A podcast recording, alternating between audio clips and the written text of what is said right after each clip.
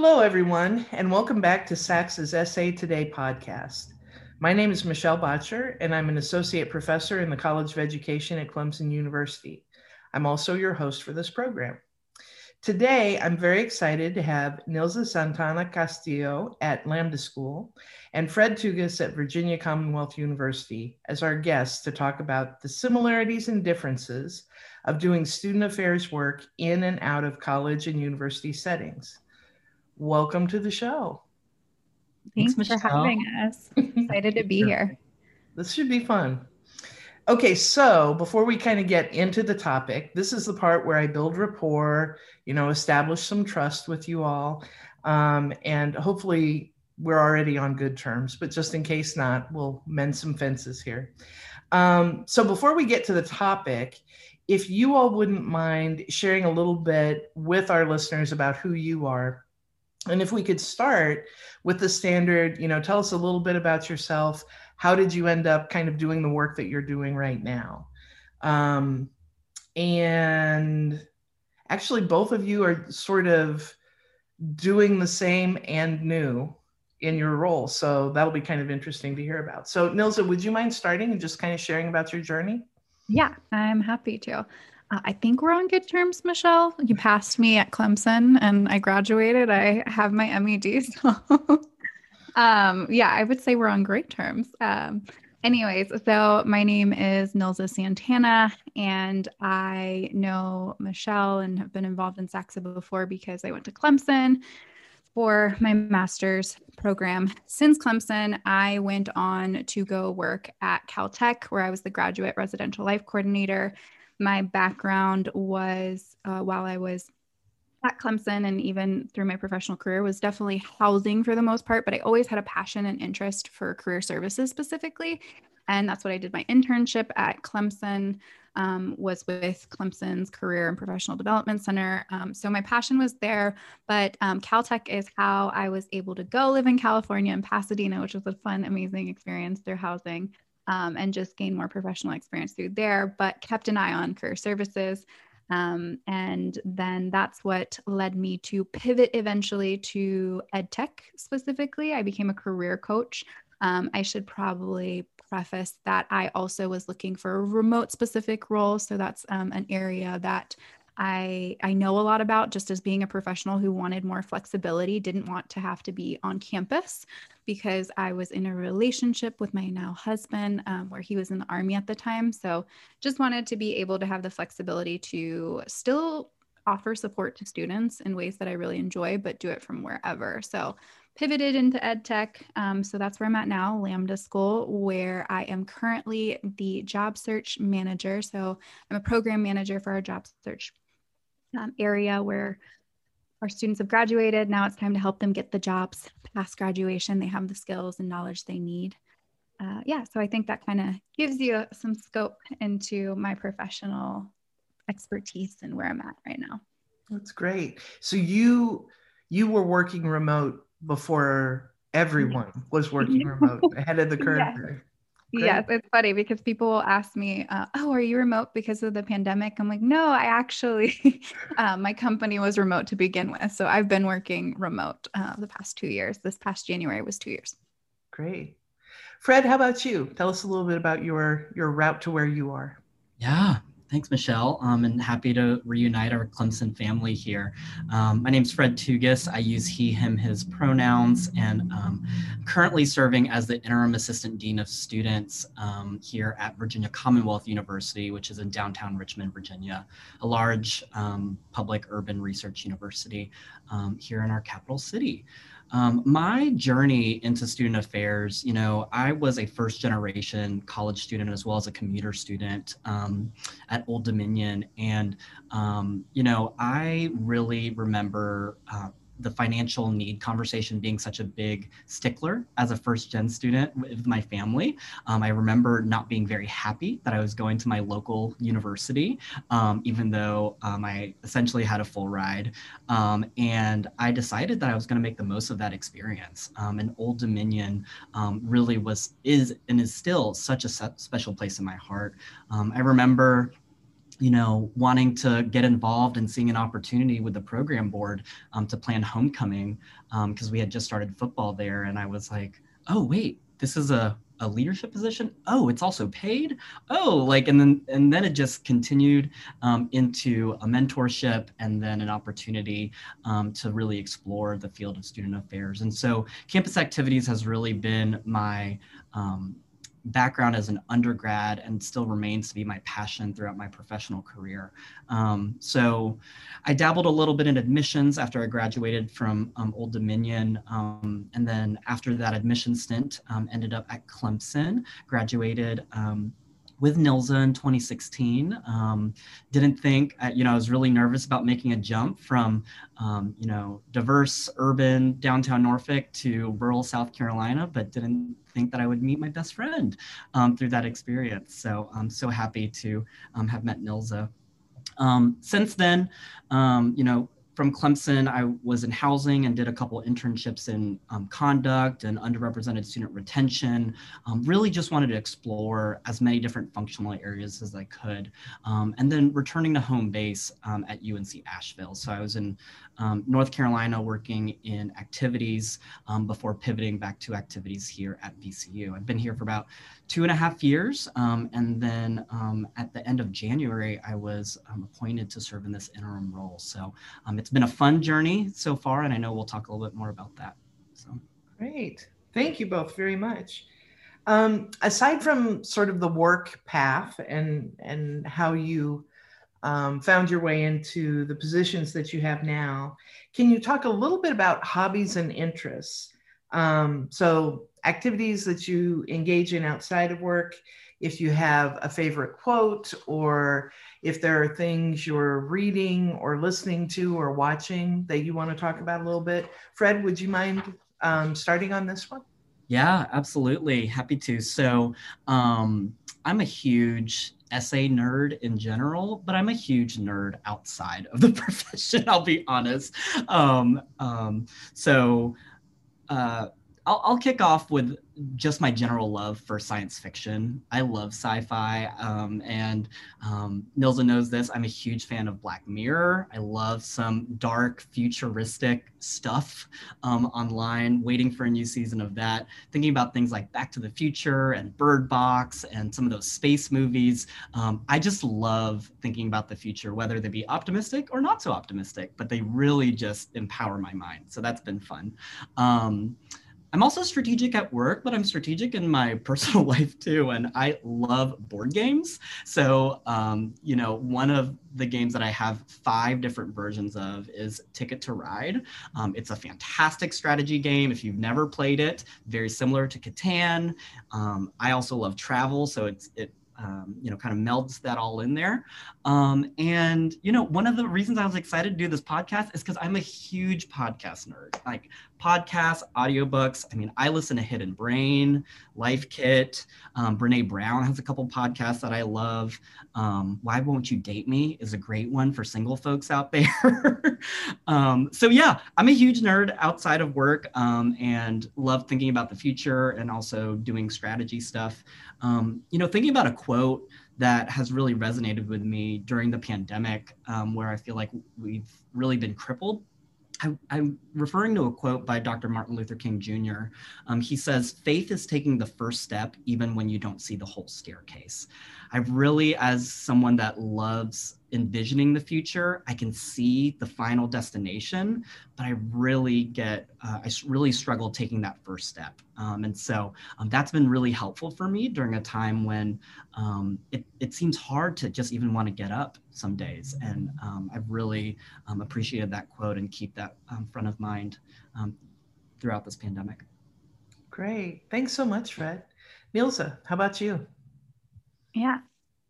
I'll start off with my quote. Fred knows this one. My one of my favorite quotes. I live by it. It's on the background of my personal laptop. Is collect moments, not things, which I actually really connected with during grad school. Uh, when you're a grad student not making as much money, right? But I had so many amazing, wonderful experiences at Clemson, and well, even moments in the summer that I got to travel at Clemson. I did a, an ACUI internship in Chicago, and so uh, it was just this general sentiment that like even though i didn't have a lot of money in my pocket as a grad student i was still having these amazing experiences and that has carried over in like years um, even now. So and it helps from a minimalist perspective uh, and having moved several times being in housing prior to, to now focusing on career services i have moved into so many different rooms apartments and spaces so collecting moments over things helps make it a lot easier when you got to pack those boxes. Um, but in regards to my hobbies and interests, I do share that Black Mirror type of sci-fi uh, interest with Fred. Love talking to him about that. Um, a couple other things that interest me with the pandemic. Man, it's been tough because I love aerial arts particularly, um, and I have not been able to do that during the pandemic, but I cannot wait to do that again, aerial dancing in general. And working out, it just keeps me clear and more focused. So I've been able to create a a great home gym, not my dream gym by any means during the pandemic, but it is a very effective home gym. And I wasn't originally a YouTube or video workout person, but I'm finding some YouTubers who or videos that I like um, to follow along with, uh, especially because when you work at home remotely, I like doing like 15 minute videos in between meetings that help get my energy up instead of coffee. So those are some of my hobbies and interests. Wonderful. All right. Okay, so I have one more question for you before we get to our topic. And, you know, when we talk about higher ed, higher ed adjacent student affairs kinds of things, we always talk about, you know, it's a really small world. So I thought it might be interesting to ask guests just to talk about one, maybe two people who have been really important in your career. And what I'm thinking is over time, people will start to make connections of around institutions, around mentors, whatever it might be. So I'll defer to you all, whoever wants to go first. But is there somebody sort of um, along your path and, and in your career that you really think of? Um, this is somebody who made a difference for me. Could be a mentor, could be a colleague, um, but I'll I'll let you all share what you choose.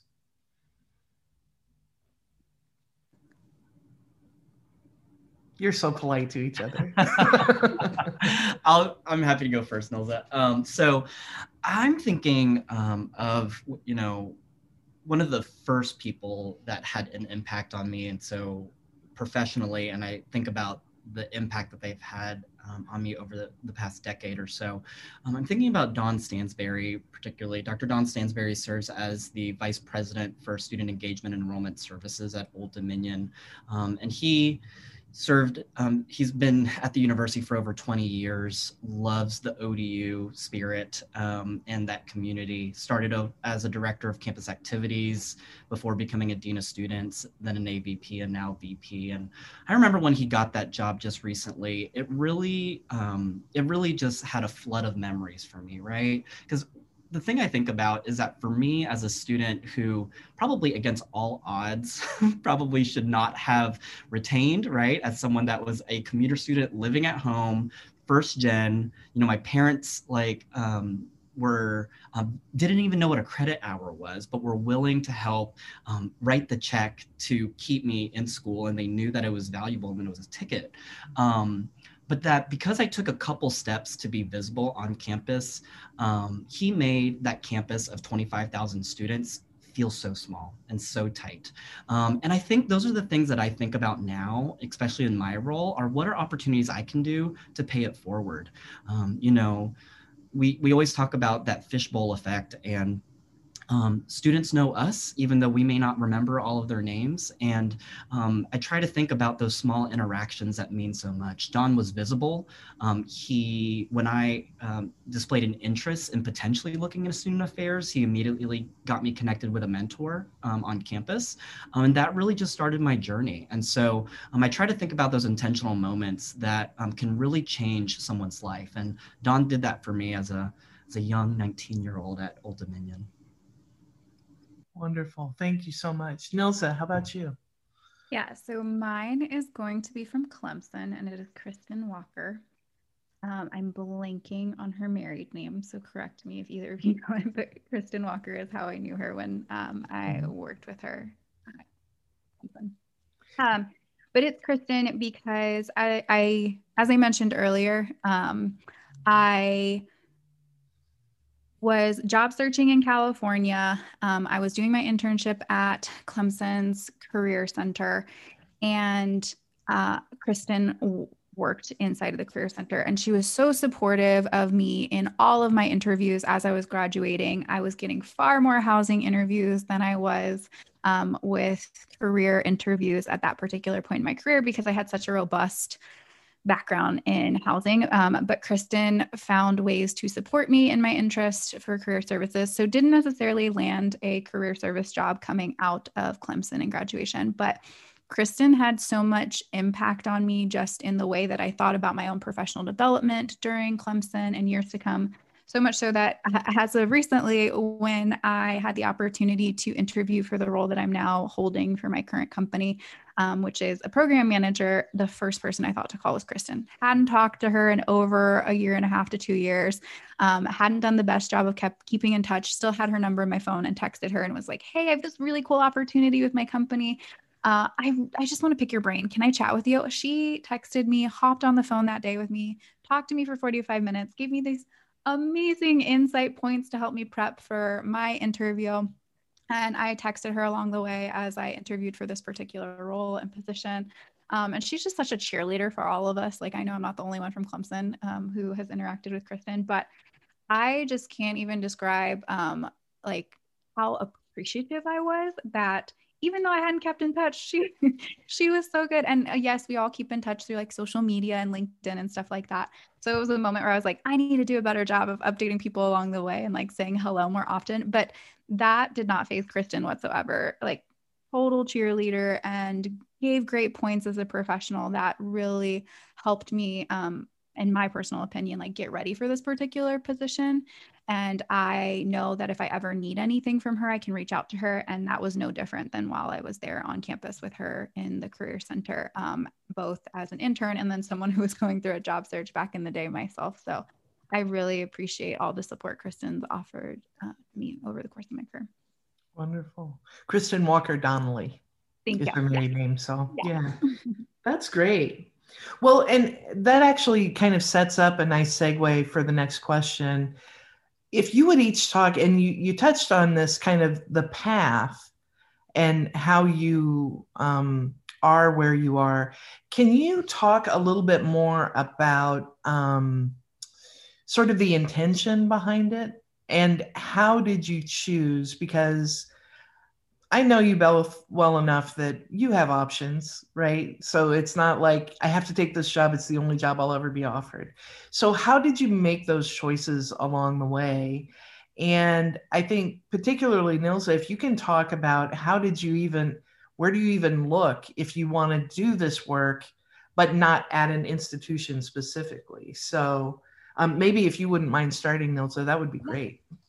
Um, for sure. So, I'm currently in ed tech, going on two years with doing that. And how I found this particular opportunity was I just started with the word remote uh, two years or over two years ago now at this point, because I've held my role for two years. It was three years ago that I started thinking, you know what, I want something more flexible just because of my situation at the time with my husband being in the army. Um, and I want to be able to work from wherever. I was very used to the housing lifestyle of having um, of working evening sometimes and you can you make your life work around the hours that you're working and you have a bit of flexibility if you have to go do an appointment right? Um, so i was like remote should should be a pretty good transition as a housing professional. Like what can i find remote? And i knew i was interested in career services.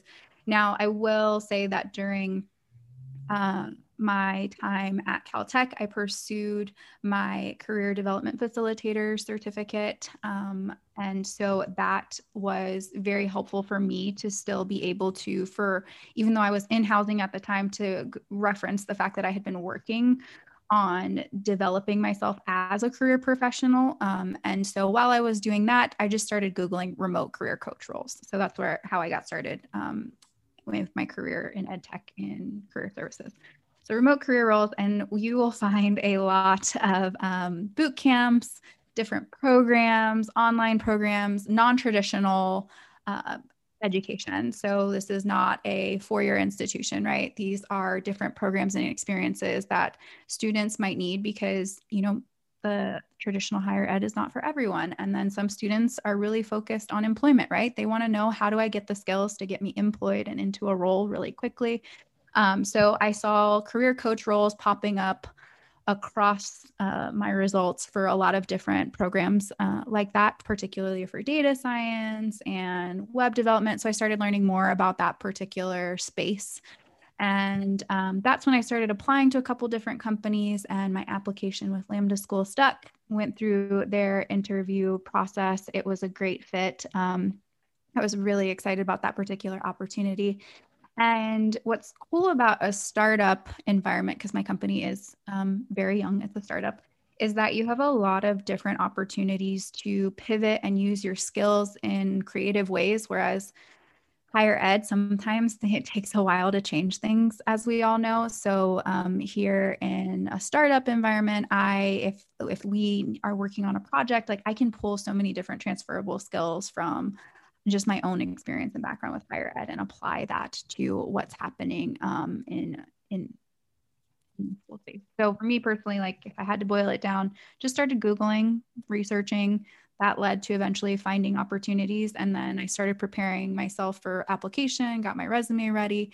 And then, of course, had to prepare for interviews where I articulated, like, here's why you want a student affairs professional at your company. Like, here's why my degree, my master's from Clemson in counselor education of student affairs is going to help you out and is going to help your students. And so knowing the value that I brought from traditional education and how it could help in a different space. Well, I love that because that this idea of self promotion, you know, student affairs um, can be a very humble profession and not really talking ourselves up, but finding a way to say, no, you want me let me help you understand why. I love that. So thank you very much. Fred, how about you? How have you made your choices along the way?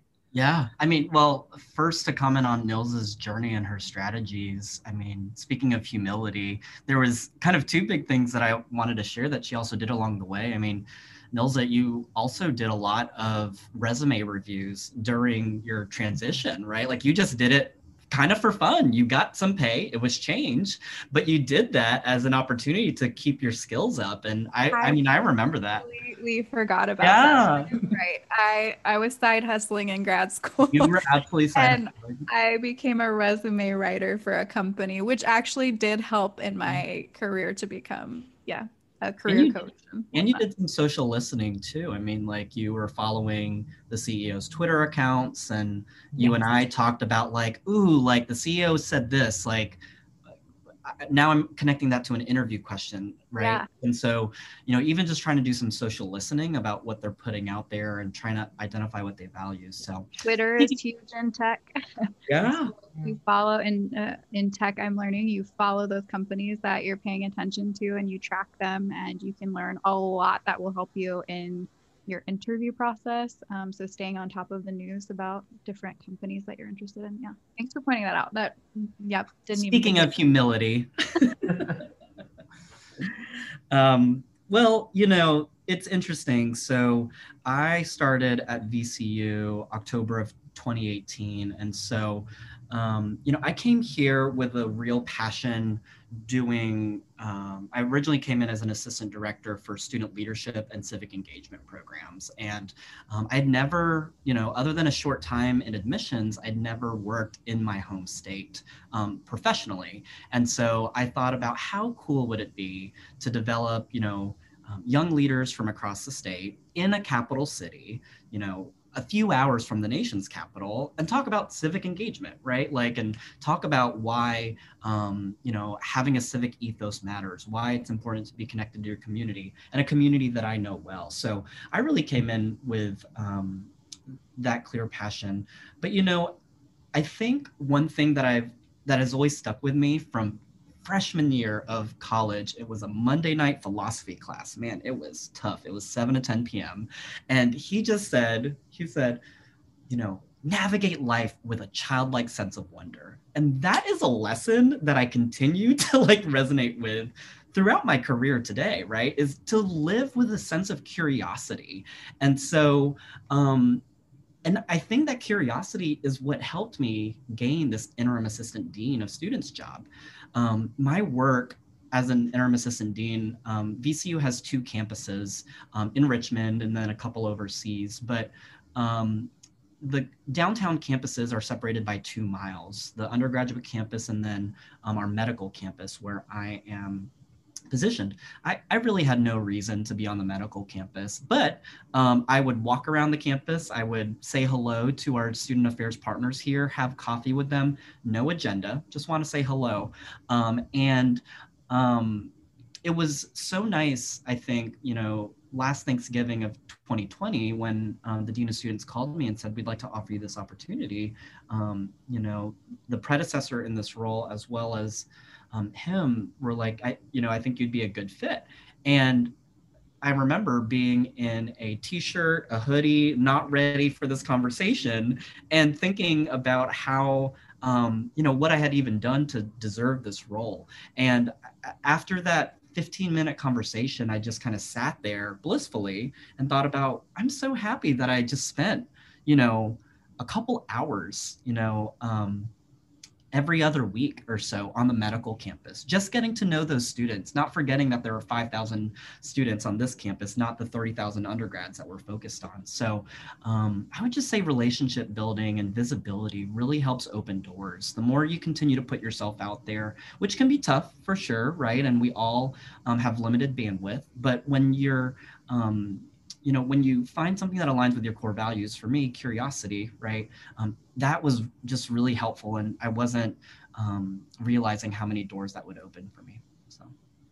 Well it's interesting because when you were talking about your experience as an undergrad you said and i won't get the line exactly right but you said something like as i decided to make myself more visible on campus. Yeah. so it sounds like that's been sort of a foundational element of if I'm going to be here, I want to be here and yeah. building those connections.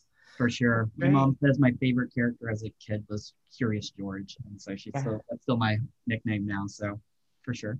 All right. Well, okay. So you all alluded to this earlier, but I know that you do have um, a pretty strong friendship.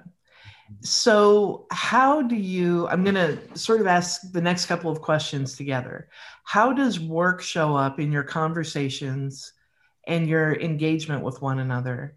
But then also, how do you, or do you choose to, sort of bracket that or or separate that from?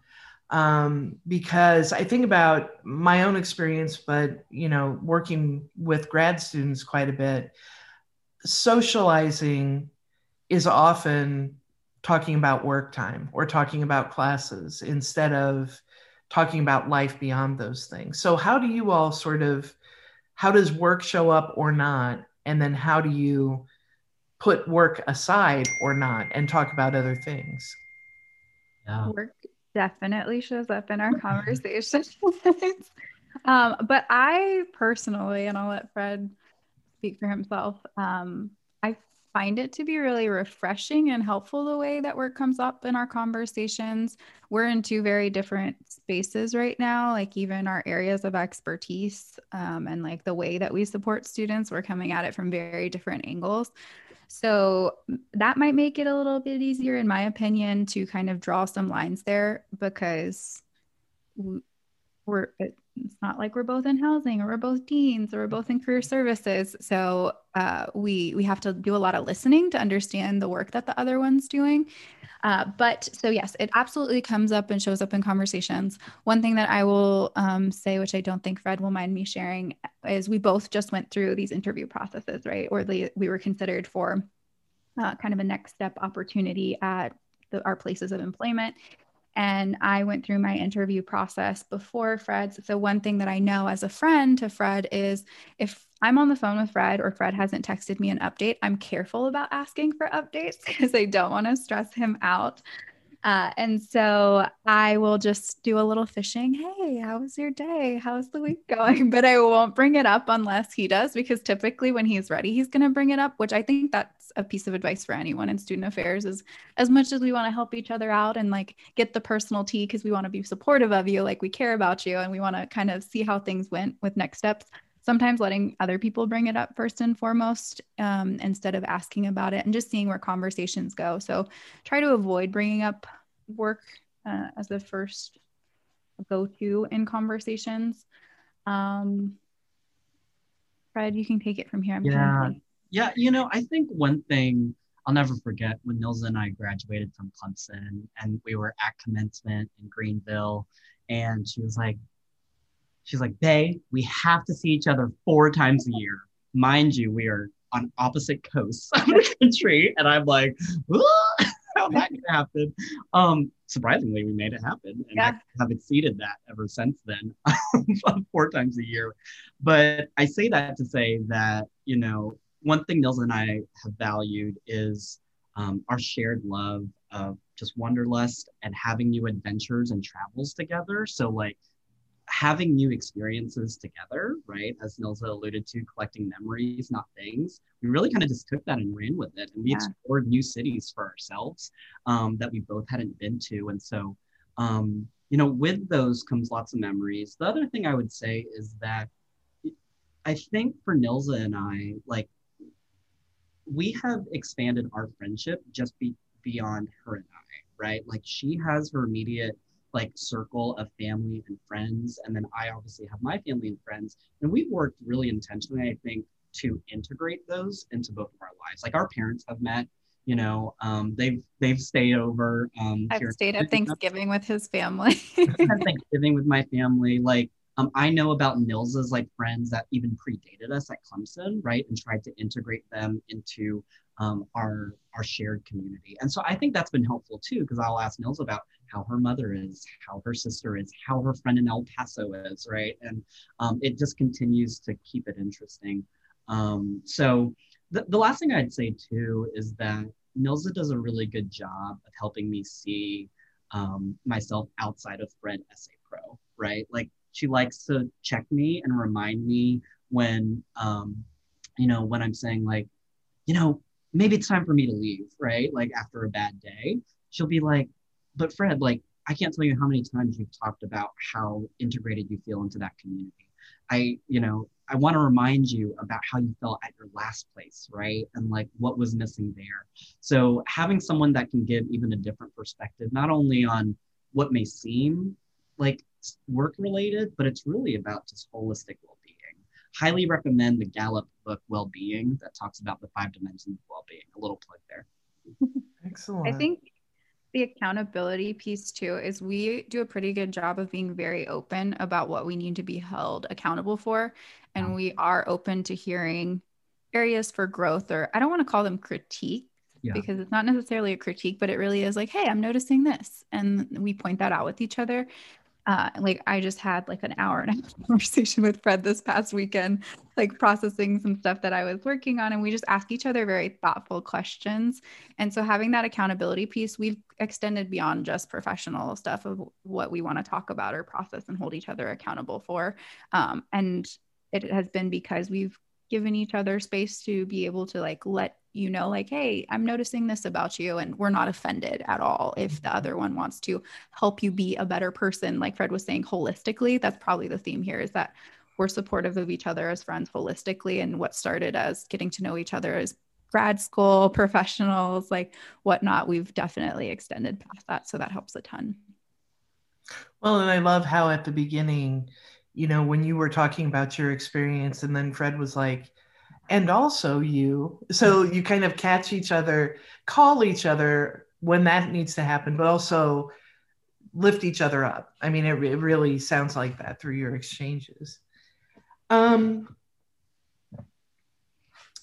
can you talk a little bit about so given where you are now, you know, what your job is today, knowing in this world that could change in 15 minutes, but how have the experiences you've had up until this point prepared you for what you're doing now and sort of in a whether it was intentional or if it was just happenstance that I did this random thing, but that really helped me. Um, and again, you know, to mention the earlier thing about uh, reviewing resumes, you know, that was a, a side deal, but you know, opened some doors or at least gave you something to emphasize in an interview. Can you give some other examples of things like that that have prepared you for the positions that you're in today? Uh, for me, and I, I know there are other housing professional out there who are listening or like uh, anyone in student affairs who's in one particular functional area but you have your eyes on another one i was always very transparent with my supervisors or the people i worked with throughout throughout grad school and Caltech of my interest in career services. And the, the, reason I feel so passionate about career services specifically is because students come to our institutions, whether they be a traditional one or an edtech institution, for the purpose of gaining skills and developing themselves into this career that they're dreaming of and that they're imagining of. So career services for me is across the institution, like any institution. Like that's it, students are going to do this regardless of whether or not you talk to them, right? Um, and so there are so many ways that I can fit that into my job at Caltech as a graduate residential life coordinator who's working with RAs who happen to be doing this job because it gives them some housing and some good leadership and um, you know a little bit of pay or whatnot like you do you become an RA for different reasons right um, but I still had so many moments that I could take that relationship and interaction with my student leaders or the people I supervised and still do a lot of career development there. So I was always very honest with my own supervisors like, hey, I really enjoy career development. I really enjoy having these conversations with students. So even though I went straight into housing after I graduated, I briefly mentioned I got my career development facilitator certificate um, from the National Career Development Association NCDA. And when I did that, I did use professional development funds that were available to me at Caltech at the time and I got everything approved, let my supervisor know. And um, I did have to explain how this related to my particular role. And it was, again, no brainer, like very transferable. All these students are here to come to our institution to learn these skills. Like, shouldn't you have a professional who knows how to talk to them about the next steps of their career? Like, that could be in any conversation that comes up. Um, because for me, career development is also life development and just life skills. So that credential was very helpful. I know it's called something else right now. I think it's called Career Services Provider. The name for that particular credential has changed since I initially got it. But if anyone's interested in that credential, I found a lot of value in being someone who was working in one particular functional area, but in my off time and my personal time, getting skills in that way. So that. Uh, prepared me. And that was like one of those like one off like wasn't part of my degree program necessarily but just having that mindset. Yeah that prepared me. And yes the side hustle like still doing things like resume like that I, i'm i know i'm not the only one in student affairs who has side hustles finding ways to still make that work for you in your career too. Great. How about you fred? Yeah. I think some positions that i've had along the way you know um, i have attended as a student uh, mostly large public universities and um, have really always enjoyed um, the public school experience. Um, you know, I, I, was a public um, school student in K 12 and um, have found now a, passion for public education, particularly urban um, public education now uh, at VCU. Uh, but one experience, you know, that was really helpful before I was here, I was at the University of North Carolina at Asheville, which is a public liberal arts um, university in North Carolina. And one thing that small schools really teach you is you hear this a lot, right? You wear many hats. Um, but the other piece is that it really teaches you about relationships. You know, when you're wearing all those um, different hats, it's really about who's in your network that can help support you in the work that you're doing um, across um, campus, whether it be student affairs, academic affairs, um, et cetera. Um, I think back to my um, graduate experience at Clemson, and I'm so grateful that we had such a strong focus on the practitioner experience. Um, and my curiosity went in. You know, I, I went in with an assistantship in housing. Mind you, remember I was a commuter student. I never supervised RAs. I never had lived in a residence hall. Um, and I wanted to take a jump. And um, I also did an internship in conduct um, as well. Um, and although I went back to activities after grad school, um, I look now at my interim assistant dean work, and that those experiences are so formative right? Now that i know um, you know what an incident report looks like and um, what the structure looks like typically with on call those are things that um, you know your path isn't exactly linear. And i certainly did not think that i was going to be um, in an assistant dean role. Um, i thought i was going to continue down the activities route. I will say I'm a huge champion for activities work. I think, you know, um, outside of housing, campus activities really prepares you whether you're working with student organizations, fraternity and sorority life, um, even alternative breaks. I mean, we brought back 150 students across um, North America in the middle of the pandemic, um, you know, and that was um, when we talk about crisis response, when we talk about relationships, um, you know, activities really prepares you um, in so many ways for a dean of students role as well. Um, then the last two things I wanted to share too are, you know, even just continuing to do your own work um, and reflecting on your own lived experiences. I have found that to be so important, you know, as a first gen student, as a, a, a queer um, person of color. Now working at an institution that has high financial need, is high um, underrepresented minority, just starting to slow down and start thinking about my own lived experiences, continuing to stay abreast on um, topics around anti-racism and DEI work.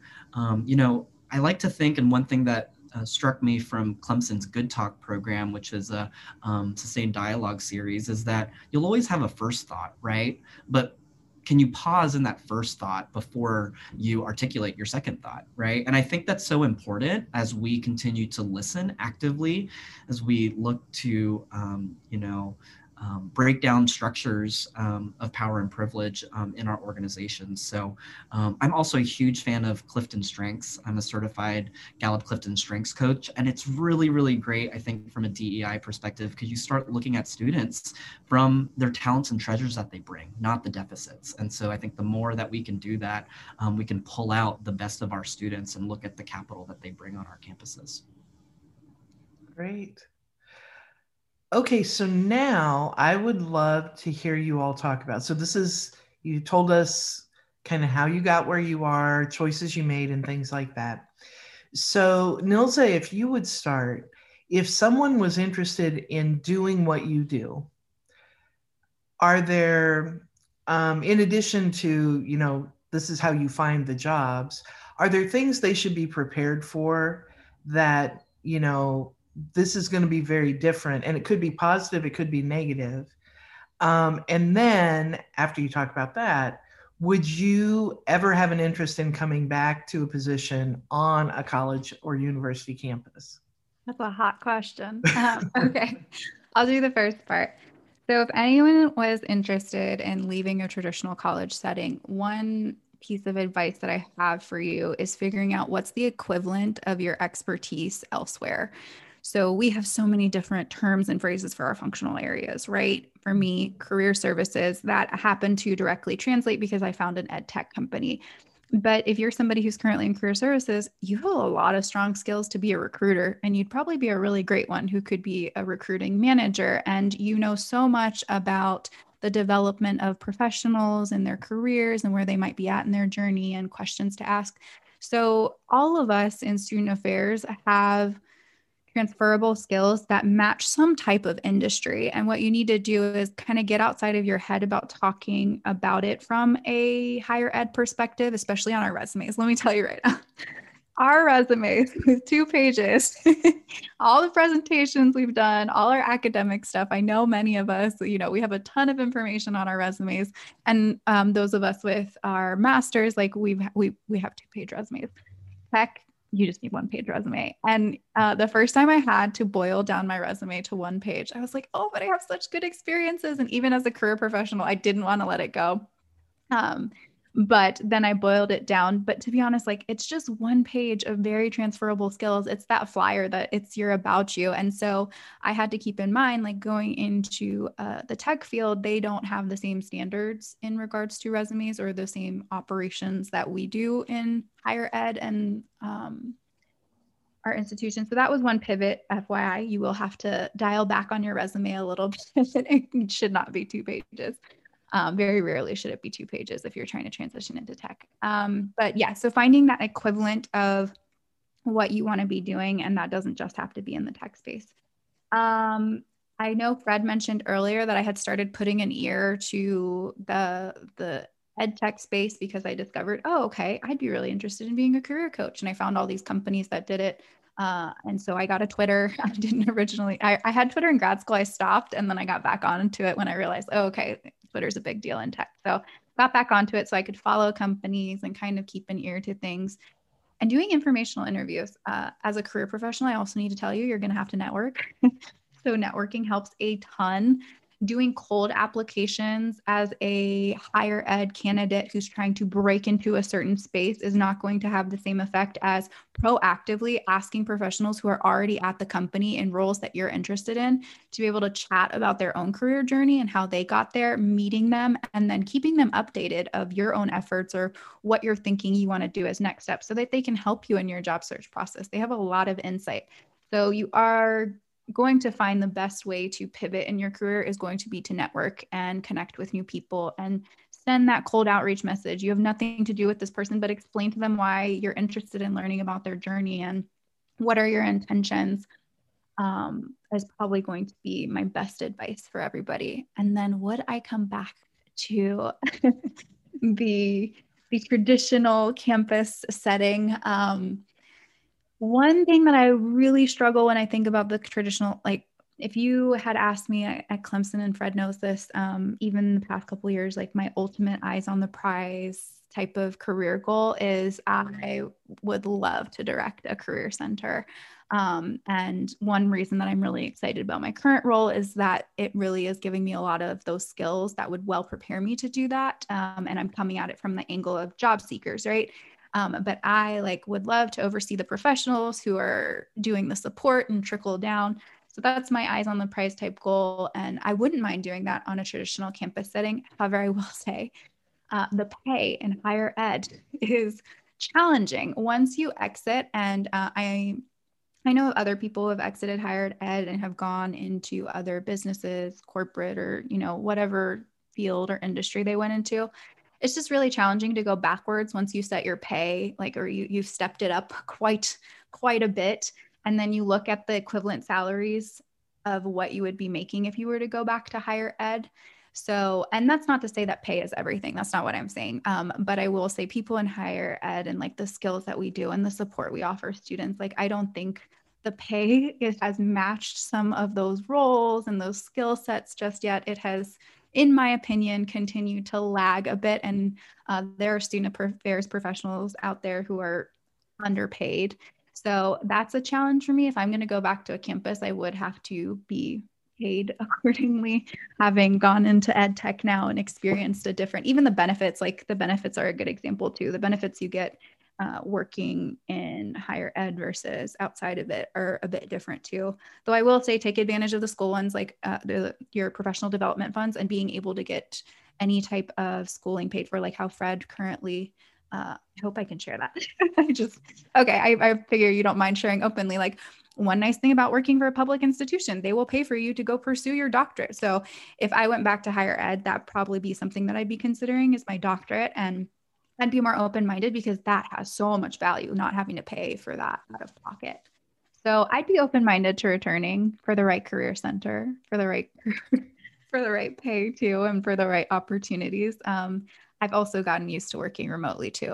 Uh, I, I know Fred has gotten used to that remote life. Like everyone's gotten a taste of it. It is nice to have that flexibility. And so um, remote can be a lot of fun dogs are the real winners of COVID 19 for sure. I, the other thing I would say before we leave the pay retweets, um, but also, you know, dear hiring managers, like, please post your salary ranges. You know, like if you're going to say that it's competitive, then say it. You know, so sorry, little tangent there. I've actually seen a lot of dialogue around that on social media of late. So, so Fred, what about you? You know, advice for people who aspire to kind of the trajectory that you've been on, and then would you ever consider letting Nilza recruit you uh, to come work with her? I have tried. I have been trying, but traditional higher ed has him.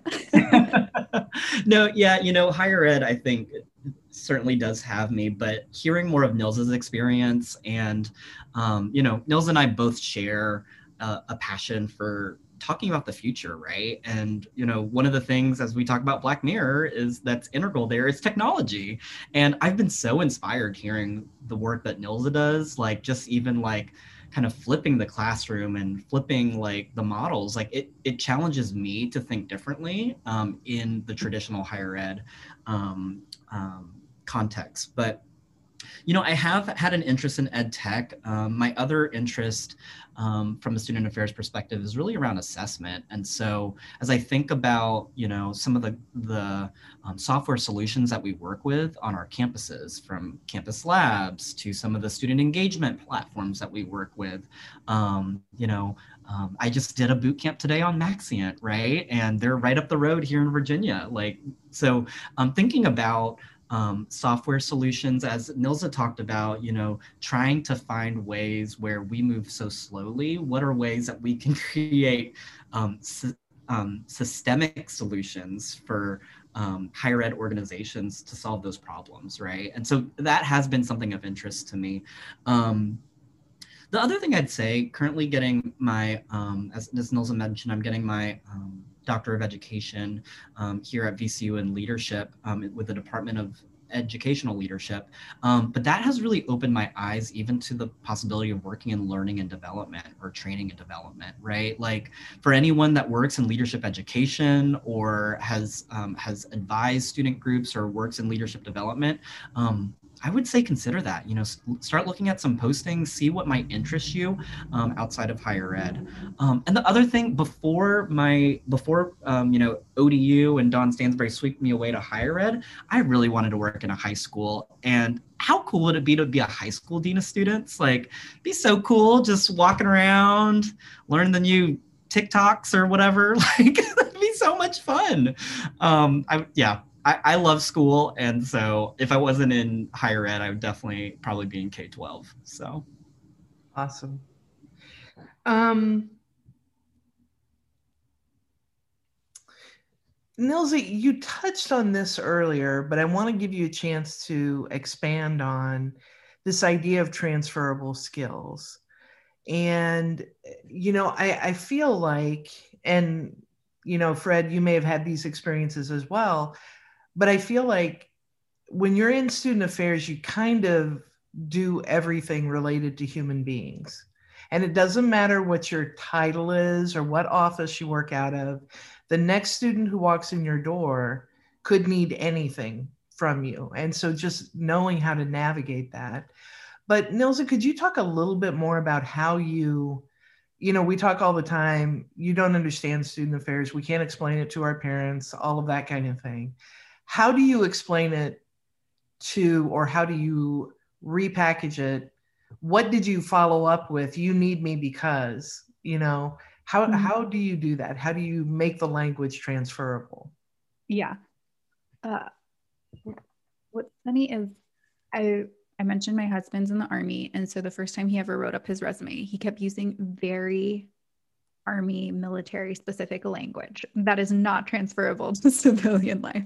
And I'm like, nope, we need to find the civilian equivalent of what you're trying to say. And what's funny is I kind of feel that way about higher ed is we get very into all the language that we understand about our functional areas and what it means to be, for example, a dean for Fred. Not everybody understands what it means to be a dean.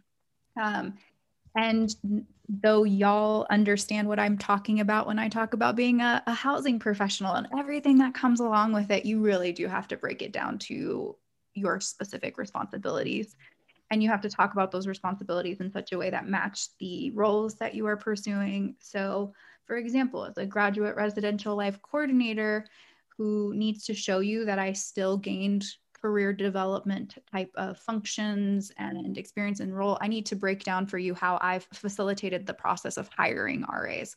And so, in higher ed, um, I think sometimes we focus a lot on our support from the like feelsy perspective and good and like look at this awesome work we're doing with students but sometimes we need to do it a little bit more admin-esque i if that makes sense of like what was the day-to-day process and that admin work that i and some of us already have a lot of admin work and know how to talk about it from that perspective but having to facilitate the hiring process on an annual basis um, so if you feel like you're not good at talking about what you do from that very operational perspective, that's something that has to happen there if you're going to pivot. Uh, and if you start talking about student development theory in an interview, uh, and this person does not have student development theory uh, or a background and understands that, like, not going to be very helpful for you, right? You have to instead talk about how you know to support students, avoid the very technical language and jargon from our specific field and industry and then find a way to repackage it which is what i do with my students too. Like they have to be able to talk to people who are not technical in data science or like we all honestly everybody's in this situation where you gain this expertise in one area and then if you ever want to pivot into a different field you need to be able to talk to a right a non-technical audience or someone who does not share in your skills and expertise. So um yeah, I mean, a lot of the things that all of us do in student affairs and higher ed are very applicable across the board.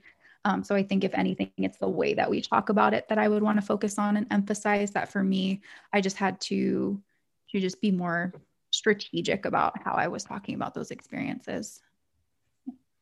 Well, and you've both talked about listening um, and then like following and reading what other people, but it is it's learning the new language, right? Mm-hmm. And how do you literally translate this is what I say as a hall director, but this is what it means. This is how it's meaningful in this other context. So yeah, great.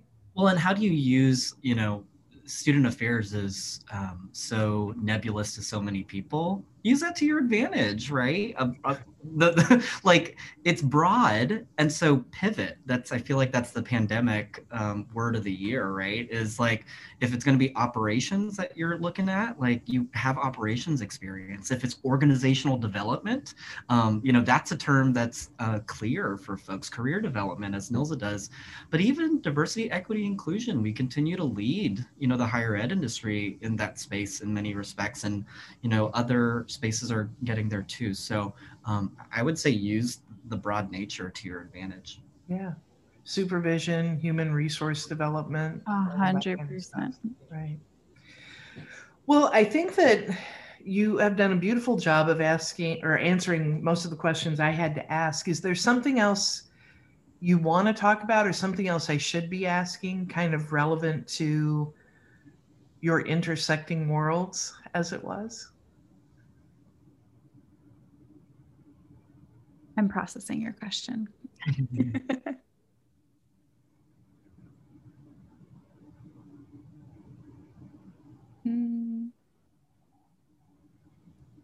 I think for me personally, the only thing I haven't touched on, uh, I, I talked about this briefly, but one thing that has been really helpful in my personal career that I would encourage anyone in higher ed and student affairs is I mentioned I have like my eyes on this particular role that I hope to aspire to one day have. And I know Fred's the same way. Like Fred has eyes on the prize of what that goal is.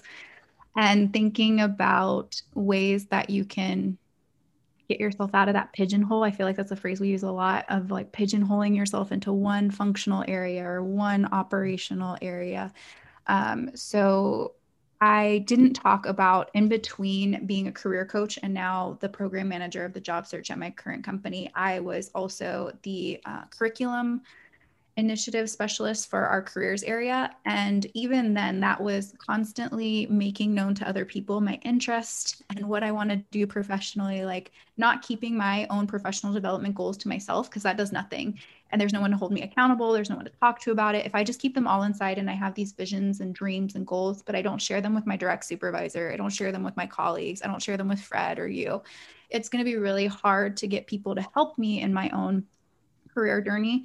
So um, I didn't talk about that particular experience, but man, did I enjoy that one. That was a lot of fun. I did that for the past year and it gave me some amazing perspective in what I could eventually do as that director of a career center because I have a very robust resume now of all of this different content that I've written um, from an outcomes perspective. Like I had to start with an objective. What did I want you to learn? And I had to develop activities and lesson plans. So um, I say that to just encourage you to get creative because that particular opportunity came about because I noticed that there was a need for somebody to be focusing on that particular area. And again, we're a startup. So by me articulating that to my supervisor and those around me, like, hey, I'd be really interested in writing the careers content. Like, we seem to need somebody to be helping out with more of this. So try you're you can still be humble while still making your dreams and aspirations known. And if you're nervous to share it, start with your supervisor or start with a peer. I know not everybody has a fantastic relationship with their supervisor, right? That's ideal and that's amazing when that happens. But if that relationship for your career growth isn't happening with the supervisor, still find those people at your institution or wherever you're working or around you who can help move things along for you because trying to do it by yourself is not the move. You're not going to get as far. And I really do credit uh, where I am to some great supervisor. My supervisor at um, my current institution has been, um, her name is Kathleen Hunt. She's amazing. I really enjoy working with her. Um, and I definitely credit her to some of my own career success today. That's great. I would say for me, two kind of final thoughts.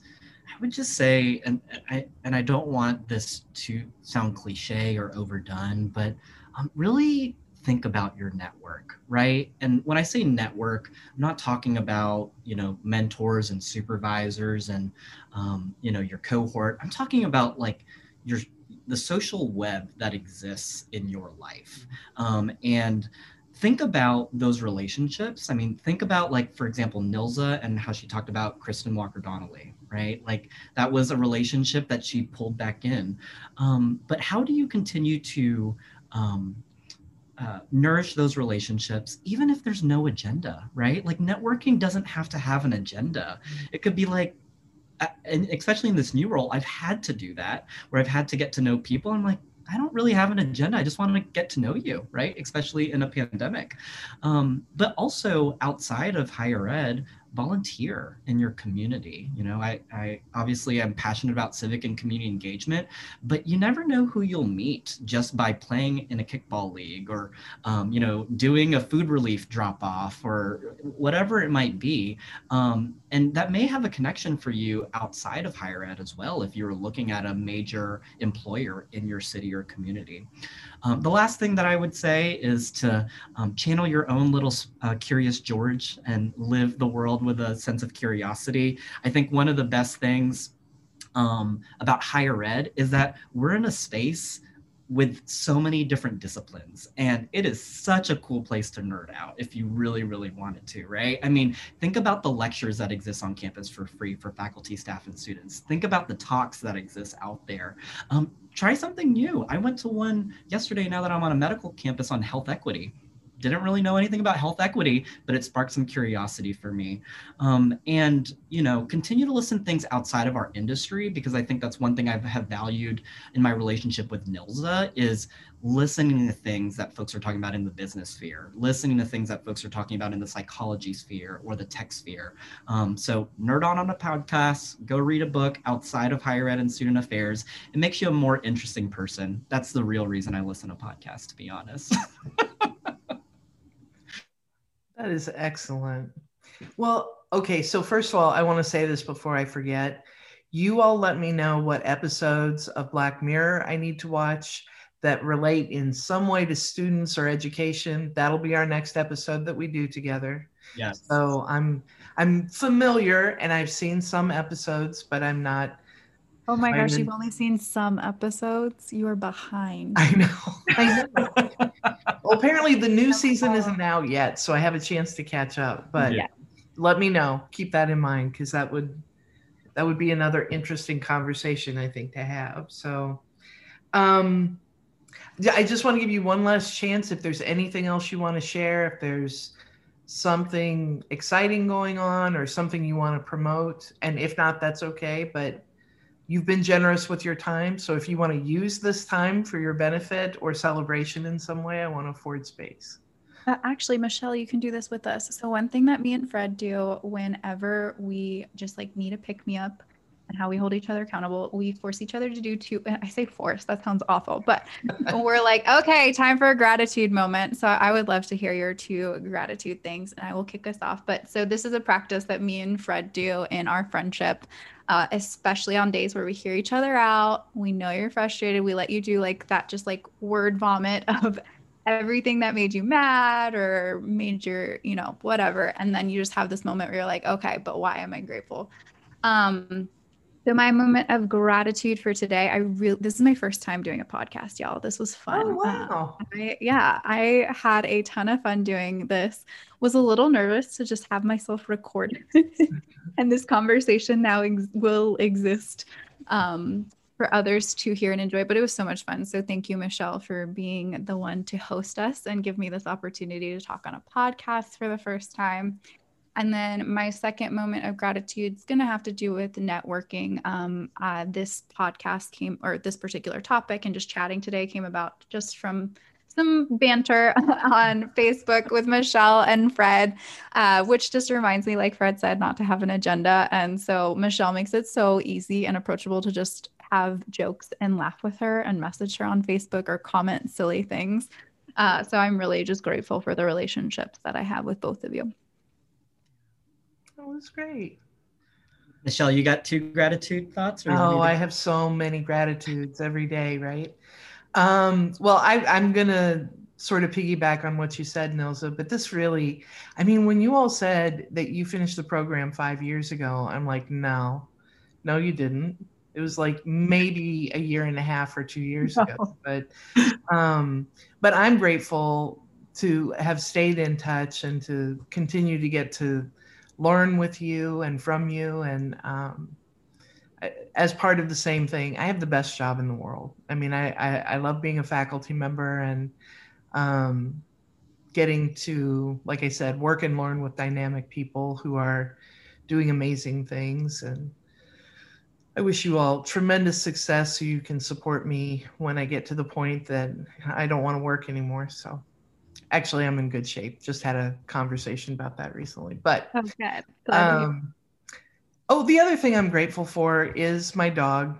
Um, she's a you pandemic a puppy and i i have had a dog before but it's been a while. She was my okay you got tenure now you've shown you're responsible enough to have a dog again. So um, I, I will admit i am not grateful for her every moment of every day but overall and generally speaking, I'm very grateful for her. She um, breaks up routines often when I don't realize they need to be broken up, but they probably do need to be broken up. Your turn, Fred. Um, Nilza, I'll um, correct you as well. We used to do uh, the number of gratitudes based on how many things we complained about. Right. So if we vented about five things, that was the price we That paid. is how it started. Yeah. um, but two is great for today. Um, I, I, would first say, um, you know, uh, I'm first very grateful to be physically able um. You know, I think um, the pandemic and Nilza has helped me with my physical well-being. Like, I just feel very grateful to be um, able-bodied and, and privileged in that regard, and living in a city as well. Right, you see so many um, accessibility issues there. Um, the second thing. Uh, in terms of gratitude, I'll actually take a line from Kristen Walker Donnelly. Not a line, but something she does really good at because she did this with me as well. But um, she really values celebrating um, and providing resources to folks that are um, in transition specifically, mm-hmm. right? And so she did that for me as I was getting ready for this interim role as well. And so uh, I'm just grateful to um, you know our our community and our network, especially with SACSA, to continue to support each other. And um, if if folks are in need, especially if you are in transition, um, my role on the executive um, council currently is vice president for professional development. So if there are ways that myself or others on the SACSA EC could help support you, um, we want to we want to hear um, how we might be able to do that, especially in such difficult times. So, so yeah. Great. Well, so my next prompt is what's something that's giving you hope? I feel like we kind of got there with this, but um, are there things in your life that, you know, it's not easy every day. So is there something you turn to and it's like, well, not perfect, but there is this thing. So and you're each going to say each other. It's going to be this really cute moment.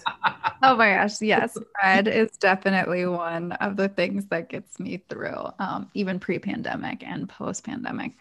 Uh, so as not to say Fred for an answer, um, fun little just like random one. I feel like lately I've been an at-home barista. I cannot drink coffees from anywhere else. Starbucks not doing it for me. Like any external coffees, I have had so much fun buying products and just trying it out at home. Uh, my um, roommate who I live with has an espresso machine. So I've been on an espresso latte situation with my protein almond cashew milk to make it healthy. Like I just have so much fun every morning deciding what coffee drink I'm going to make. And now I really like my own coffee beverages. So that's a, a fun little, just that brings me hope. It's the caffeine that gets me through the day, wakes me up. Um, so that's just a fun one. That's great. Well, obviously, you, Nilza, you get me through. You're the one person I tell literally everything to. So, Same. So appreciative to have you in my life. Um, the other thing that um, gives me hope and gives me joy right now, I have found a love for cycling. Um, I, am sure there are people, at it too. um, there's there's a thing called a tap back, um, which is a ton of fun. Um, it's like pushing a chair back with your with your rear. It's just such a fun move on a bike. um, but yeah, if you're in the Peloton community, if you're in the indoor cycling community, or even outdoor cycling, would love to connect with you. Um, I'm also trying to figure out new cycling outfits. So if you know if you have brands out there, I'm always trying to um, up my athleisure game. So I just have That's to say, the most important part, isn't it? oh, for sure.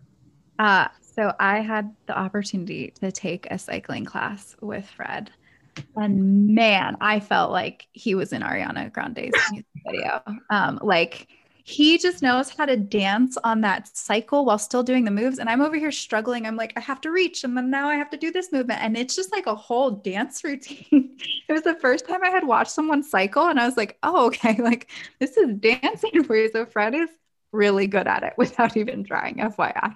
But I'm me not so much, but I'm glad cycling gives him joy because he's great at it. That's wonderful. Well, all right. Well, I do, you know, just one more time, let me thank you both for um, you know, giving us an hour, hour and a half, however long we've been chatting. It went quickly, so it feels like 10 minutes, but um, I know everyone is busy and we're all getting pulled lots of directions. But let me just thank you again for your time and and your insights today. Thanks for having us, Michelle. Yes, thank you, Michelle. I'm serious about the Black Mirror episode too. Let's so. do it. Oh, for sure.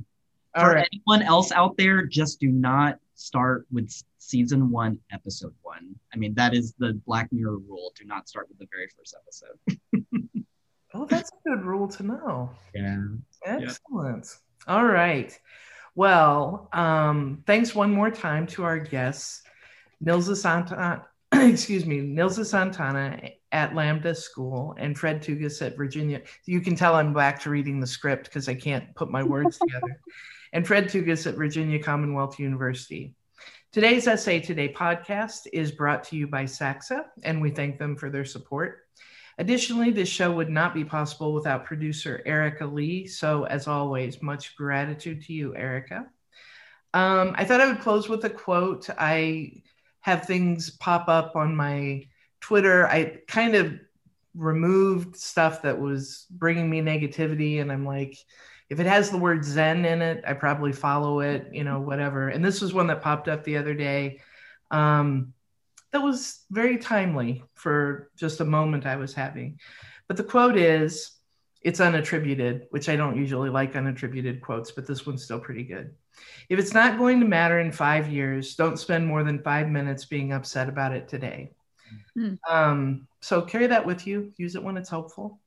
Again, my name is Michelle Boettcher. It has been a pleasure to truly, honestly, a pleasure. If it was only kind of a pleasure, I'd just say that once, but I really did enjoy this. It's been a pleasure to host, this episode and have a beautiful day.